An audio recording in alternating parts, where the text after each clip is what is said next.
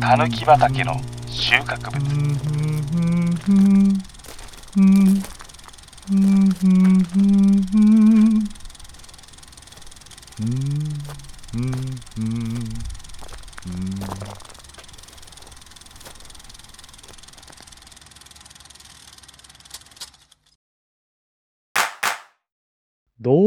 様、ごきげんよう。いかがお過ごしでございましょうか。タヌキと黒猫と怠け者でございます。私、タヌキが愛してやまないアニメ作品プリキュア。そんなプリキュアシリーズの歴代第1話を見直して、放送当時の思い出をあれこれ頭の中の畑から収穫し、改めて語るプリキュア畑の収穫物。3回目の今回は、プリキュアシリーズ第3作目、二人はプリキュア、スプラッシュスターでございます。あの渚とほのか、キュアブラックとキュアホワイトの激闘の2年間がクライマックスに近づくにつれて、翌年は何やら全く別の新たな二人のプリキュアの物語になるらしいというのが様々な形で囁かれ、期待と不安の中で始まった本作ですが、これがまた、これまでの2年間とは似ているようで全く違う、とんでもない名作なのでした。今回は、そんな2006年2月から翌年2007年1月まで全49話で放送された激闘続きの1年間の中から2月5日に放送された第1話こちらを思い出していこうと思います。海原市立夕凪中学校2年生の少女日向咲ソフトボール部のエースである彼女は春休み町一番の森トネリコの森の頂上にある大空の木の前で一人の少女。未章舞と出会います。5年ぶりに海原市に引っ越してきたという舞どこか見覚えがあるとお互いに記憶を引っ張り出していたところそんな2人の前に2匹の妖精花のせいフラッピと鳥のせいチョッピが現れます。どうやら妖精たちは2人の存在を知っているらしく2人がそのことを思い出さないことにやきもきしている様子。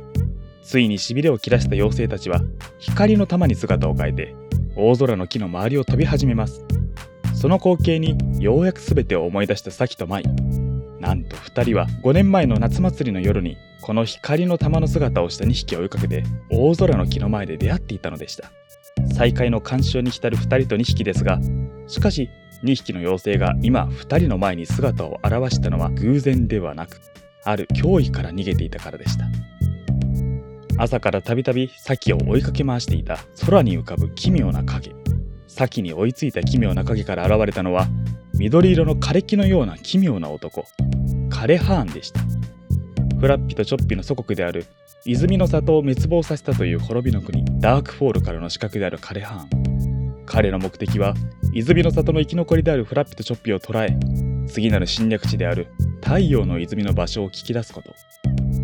そしてサキとマイは妖精たちと一緒にいたために目をつけられてしまっていたのでした。サキとマイを逃がすために果敢に枯葉へと立ち向かうフラッピとチョッピですが弾き飛ばされ捕まり散々に痛めつけられます。それでもボロボロになりながらサキとマイを逃がそうとする2匹の姿にいても立ってもいられずに飛び出す2人。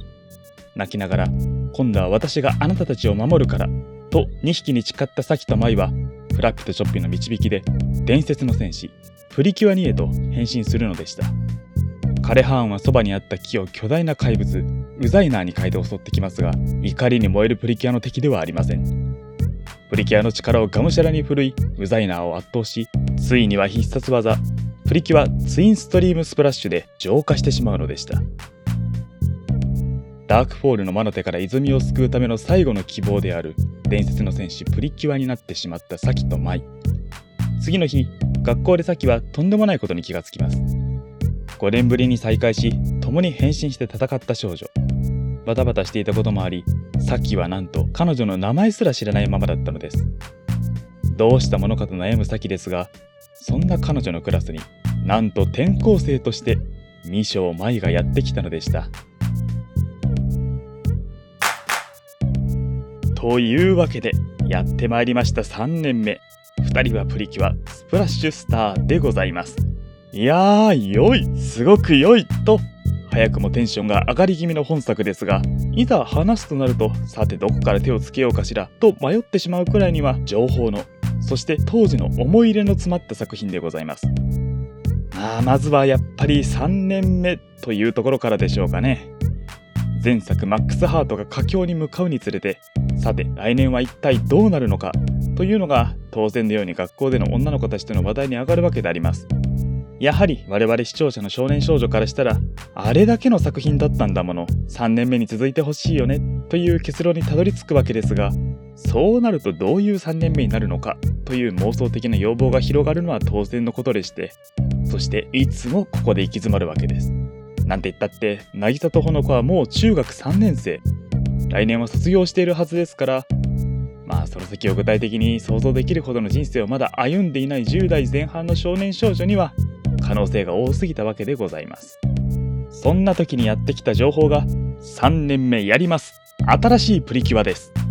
だったわけですからもうこの嬉しさと言ったらありゃしません。また1年間プリキュアが見られるとホクホク気分でテレビ本編後の特報やいろんな本それこそテレビくんとか講談社のテレビ絵本というあの厚紙の児童本といったものを読みふけっては情報を集めて期待を膨らませていったわけですところがいざその3年目のプリキュアを目にしたところでもう皆様お分かりでしょう。一旦思考が止まるわけです。新しいプリキュアキュアブルームとキュアイーグレットのあのデザイン。もちろん今となっては逆に違う部分しか目に入りませんがやっぱり最初に見た時はね結構ブラックとホワイトに似てるなと思うわけですよ。しかも生地パツキンから強化されると挑発になる猿の宇宙人なんてキャラクターを知ってるわけですからブラックとホワイトの3年目新しい姿ですと言われたらまあ信じてしまいそうになるほどには判断に困るデザインだったわけでございます。実際かなりみんなして困惑していましたしそうそう先日ゲストに来てくれたバルトさん。その時彼が少し触れていましたが以前彼とプリキュアの全シリーズのオープニングだけを見て各シリーズのあれこれを予想するというまあ無茶な企画を行ったのですがその時もこのスプラッシュスターのオープニングを見た時の彼の第一声がこれはさっきまでのとは別人なのかな？でした。やっぱり今でも初めてこの作品に触れる時の印象は変わらないのですね。さらにはもう一つ我々が困惑する原因となったことがありましてまあこれは子供ならではの混乱なのかもしれませんがプリキュアの名前ですね。まあこれは本来の対象年齢である子供たちなら逆にあまり気にならなかったことなのでしょうが生地プリキュアに近い年齢であった我々にとってはもう当然のようにキュアブラックとキュアホワイトが黒と白で対になっているということがわかる年齢なのですよ。そうすると次の2人もきっと対になる色か何かだろうと当然のように予想するわけですそんな中発表された名前がキュアブルームとキュアイーグレット子供の耳には聞き慣れないですよね。まあ、正直に言いましょう。ブルームなんて言葉、私この時初めて知りました。これがまたね、きっとプリキュアたちよりも年齢を超えていたら、あ、色じゃないんだ、というツッコミもできたのでしょうが、その判別をするには、当時、たぬき寒山2歳に届かずの私、たぬきには、まだちょっと早かったのでした。いやまあ、さすがにイーグレットは知っていましたけど、その当時の私の知識にあるのは太陽戦隊サンバルカンのバルイーグルですからね。そう、白鷺ではなくわしの方。しかもあいつは赤いヒーローですから、そこもまた、え？白いのにイーグレット？となるわけでございます。友人の中には、ブルームってピンク系統の何かでしょとか言ってる子もおりまして、まあこれは広い目で見たら間違っていなかったのですが、まあ、みんなしてよくわからないねと首をかしげていたわけでございます。あ、前年度のシャイニールミナスについては触れないでおいてください。彼女が何色のプリキュアなのかというのは未だ一部のプリキュアファンの中では意見が割れていますし、追加キャラクターはカラーリングやテーマを考えても仕方がないというのがそれまでのアニメ、特撮を体験してきた我々が経験から学んできたことでしたので、花から比較対象には入っていないのでした。まあそんな混乱することが多かったプリキュア3年目の事前情報でしたがまあそれでもそんなに混乱困惑していてもなんだかんだ言ってとても心待ちにしてたわけですよきっとこれまでのようにそんな混乱なんか一瞬で気にならなくなるようなすごいものが始まると楽しみにしていたのでありますそして涙涙の大感動を迎えてのマックスハートが終わりそこからさらに1週間。期待が高まるばかりの中でいよいよ始まったスプラッシュスター第1話でございますがこれがまあ前2年とはもう本当に全く違った作品だったのでございます。さあお待たせしました。それでは早速物語の中へと入っていきましょう。とはいえまず驚くのはやはりオープニングですよね。毎回ここから入ってる気もしなくもないのですがやはりこの第1話のオープニングの衝撃を胸に1年間付き合っていくわけですからここに触れないわけにはいきません。まずはまあオープニング曲が違うという衝撃ですよね。えそこと思われる方もいらっしゃるでしょうがなんせ前作マックスハートは2人はプリキュアのオープニングにマックスハートがついただけでしたからね。タイトルもまた2人はプリキュアとついてるわけですからこれはひょっとしたらひょっとしたでまた同じ主題歌。断然2人はプリキュアのマックスハードがスプラッシュスターに差し替わっただけという可能性もちょっと断言すると失礼に当たるかもしれませんが大いにあり得たわけです。ところが蓋を開いてみたらびっくりするほど全くの別物。単調から始まり B メロでサビに向かって要点していく曲調であった断然に対して今回はもう頭から終わりまで突き抜けるような明るい蝶々。そしてブラスのケレン味よりもストリングスを多用してうまく演出された気持ちの良いアップテンポ感。格好良さを前面に出した前作とは全く違うこの清々しいような気持ちよさ。もうとにかく最初の印象は明るい早い爽やかの3つでございました。まずは明るさ。もうね曲調も明るければノリも明るい。サビ直前の「うーはい」でメインキャラクター2人プラス2匹でビヨンと飛び離るシーンなんか正しくこの3年目のノリを表していると言いますか。ちょっと昨年までには考えられないような明るさがあるわけでございます。そしてねもう一つ言いますと今回の主役2人。サキとマイですがこれも前作の2人とのある意味区別化と言いますかおでこちゃんなんですよね。結構しっかり額が見える髪型をしているんですがこのおでこちゃんたちの顔のアップが結構多いんです。額が広いと。それだけで明るい印象がありますからね。それが画面いっぱいに広がるカットが多いというのもこのオープニングひいては作品全体のどこか底抜けた明るさのイメージの一端を担っているのかもしれません。次に早い。これについては、まあ、おそらく見た人全員が思うことではないでしょうが。まあまずカットの絵と絵の切り替わりの早いこと。曲調の速さもあってがこの速さでテンポよくポンポンと映像が展開されていくだけでも楽しいのにさらに今回のプリキュアは光線技や飛行しながら戦うためアクションの動作が少ないというか動きよりもエフェクトの方が動く演出が多いんです。もうドキドキしますよね。あ本当に今までとは全く違うプリキュアが始まるんだなというこれまでにはなかった。知っているはずの未知のものに挑むちょっとした興奮をここで改めて時には初めて覚えた子供たちは私以外にも多かったはずでございます。そして華やかさ。これは、まあ、格好つけずに言ってしまいますと派手と言ってしまった方がいいのかもしれません。先ほどもお伝えしたとにかく全身を包み込むように時には花火のように帯のように飛び散るエフェクトの光の数々。どちらかというとそれでも落ち着いたシックな装いであったブラックとホワイトのストンとした衣装とは真逆と言っていい袖や肩口や至る所が開く広がるデザインのプリキュアの衣装。そしてこのまたキュアブルームのカラーリングのピンクというのがですね思ったよりも結構濃いのです。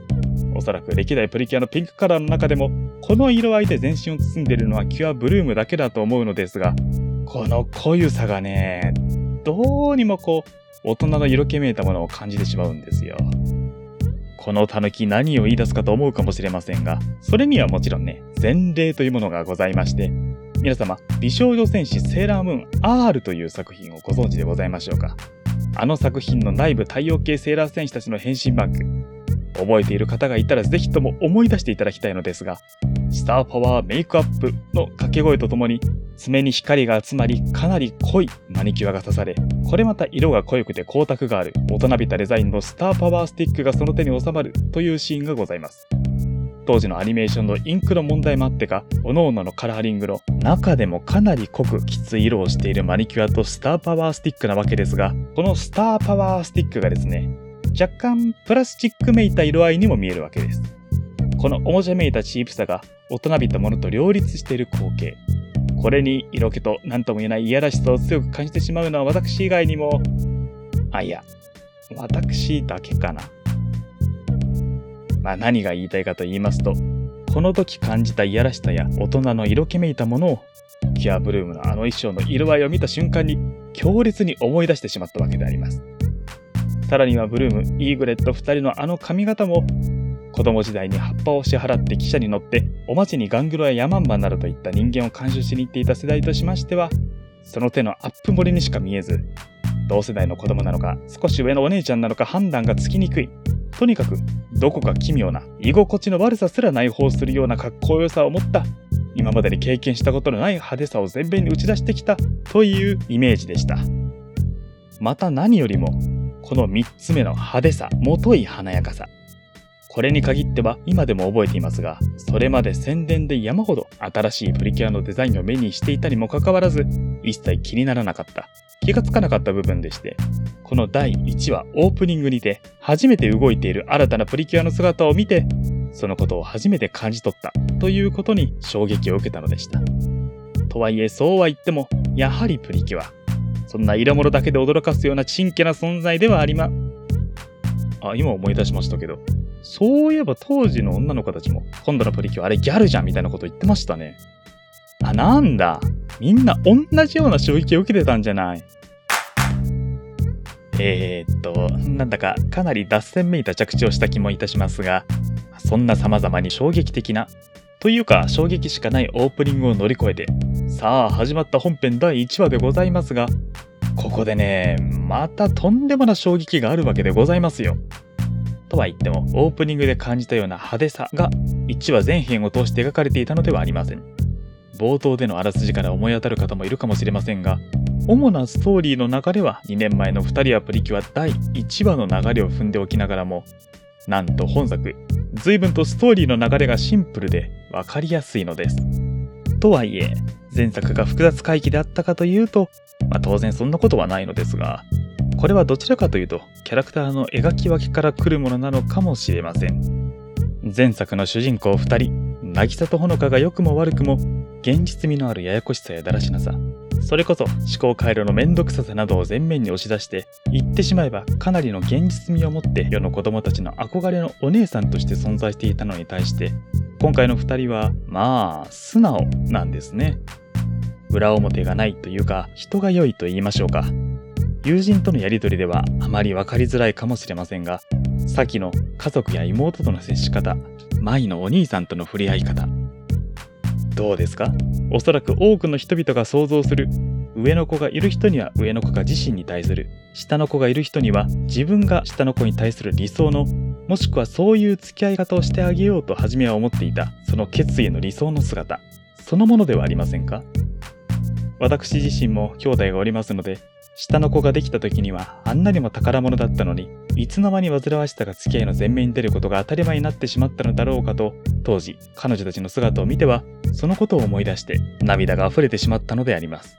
そして何よりも反抗期真っ盛りだったこともあってか同じ年頃の同じ反抗期であるはずの彼女たちの素直さに家族に対する率直な態度にこの第1話から憧れ通す1年間が始まったというのも私の第1話の思い入れの強さの原因かもしれませんね。そういえば私、1対1で人と話すとき、二人称で呼ぶときには、あなたという言葉を使うことが多いのですが、これもこの第1話ではっきりと見て取れる、先と前の二人称の呼び方の影響を受けてでございます。それまで少女コンテンツ、それも女性が男をボロボロにするような少女コンテンツを好んで触れてきた身としては、あなたという二人称は男を威嚇するときに使う言葉だったわけでありまして、まあいわゆる、あなた何者というやつですね。しかし、本作1話において、主人公2人の素直さに一種の理想を思い出した身としましては、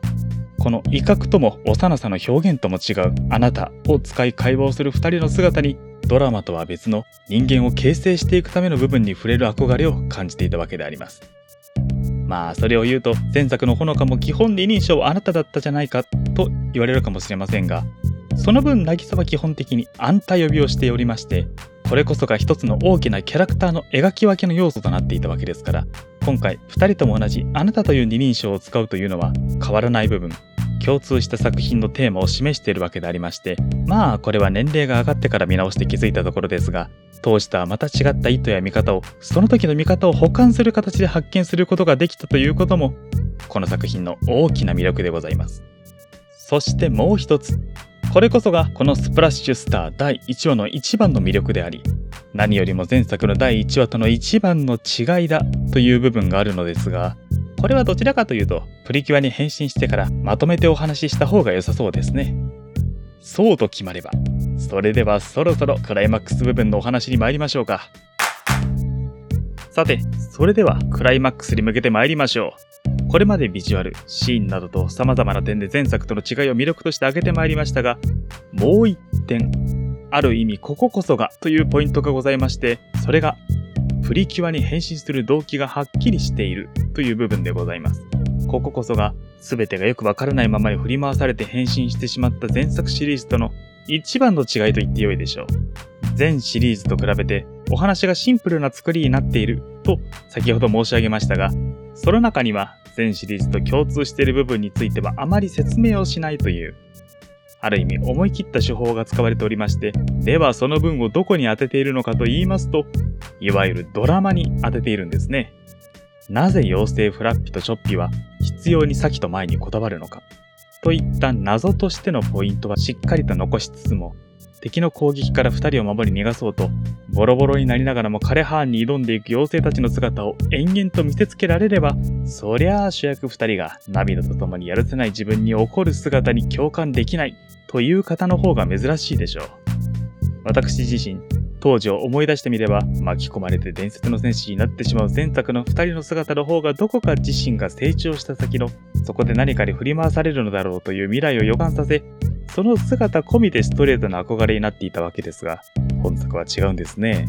むしろしっかり等身大としてサキとマイと同じように敵にそしてただ画面越しに見ていることしかできない自分自身に対してやるせなさと怒りをふつふつと沸かせていたのでした。正直私の記憶の中ではこのスプラッシュスターの2人は数少ない怒りでプリキュアに変身した主人公となっておりなぜそうなっていたのかを思い出すたびに不思議でならなかったのですが最近年を取って見直してからようやくそれがこの作品の作りから言ってしまえば意図的に演出から来るものであったということに気がついたのでした。私があなたたちのこと絶対に守るから。サキとマイが涙ながらに誓うシーンは後に振り回されてよくわからないままに言ってしまえば変身させられてしまう主人公たちが多い中で珍しく戸惑いながらも戦うことを自ら決意した。そしておそらく私を含む当時の子供たちの怒りと様々な気持ちを背負っての誓いとして今なお私の記憶に深く鮮明に残っている場面でございます。まあだからこそその後の全くトーンの違う変身バンクのあのすがすがしさにまた毒気を抜かれて呆然としてしまうわけなのですがしかしねあの変身バンクもなかなかに素晴らしいですよ。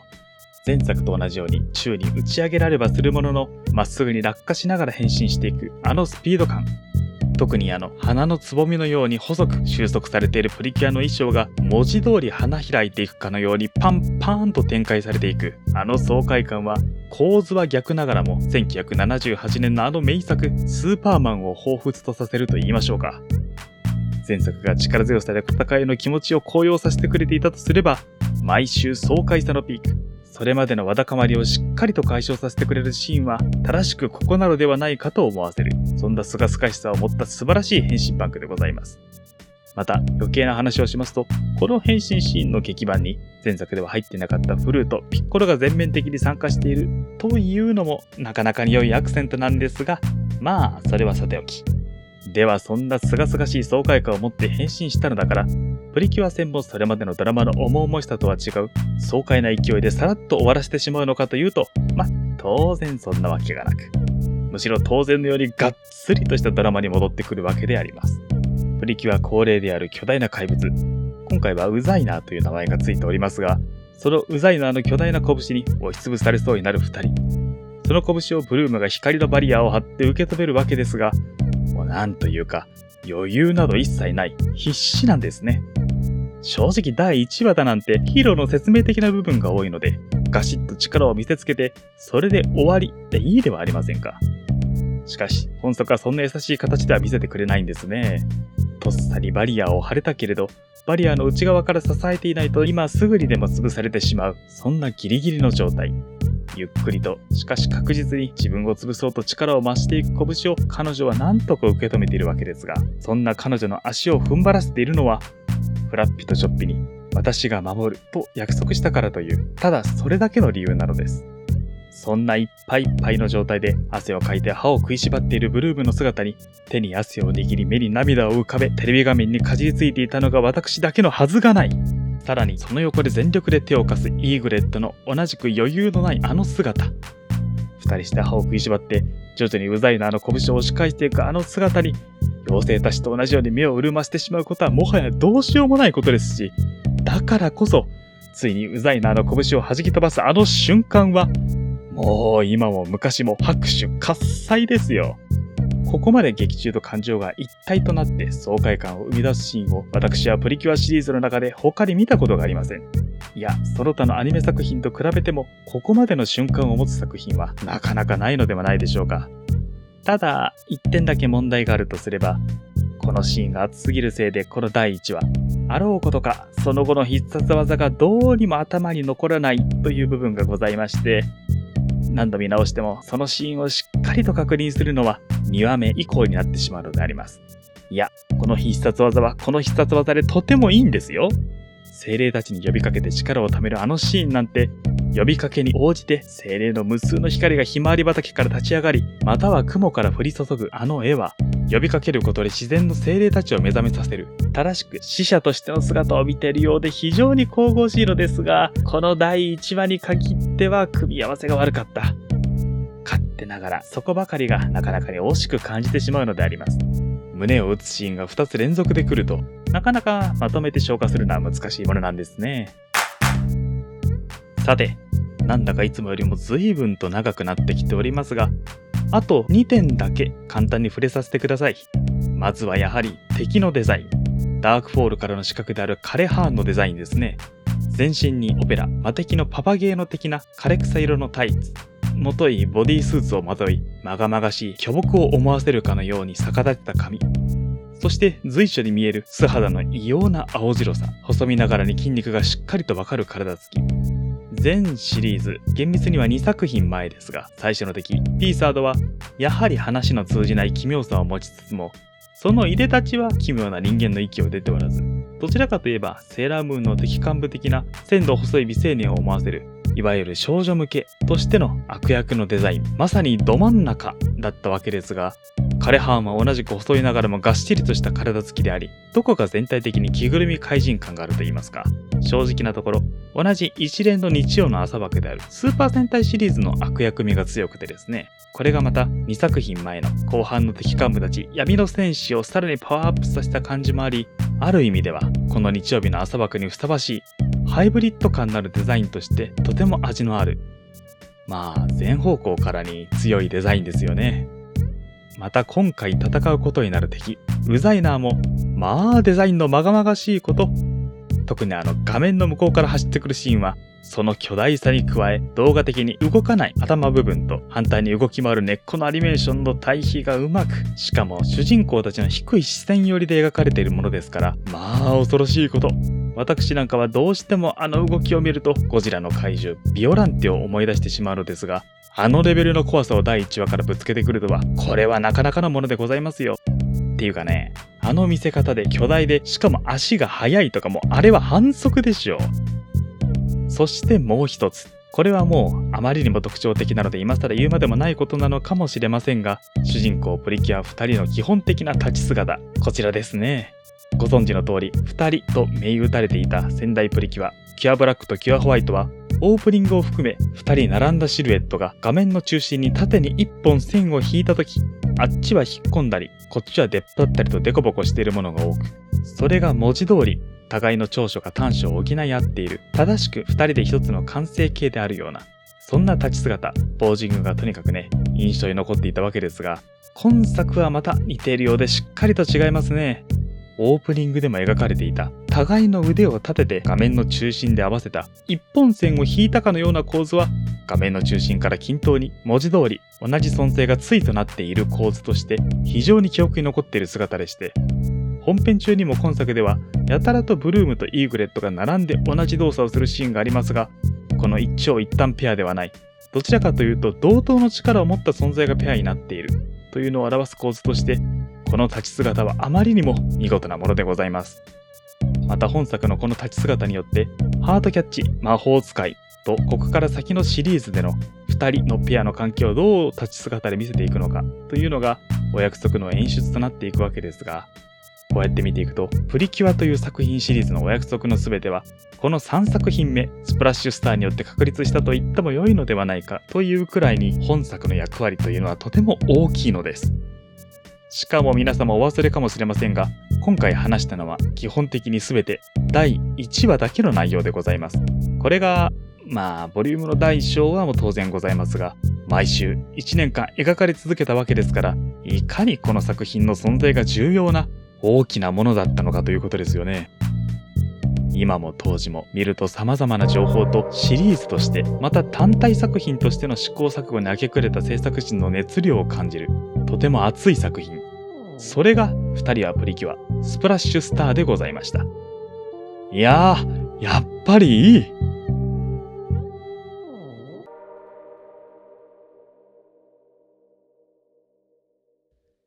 さて随分と長くなってしまいました。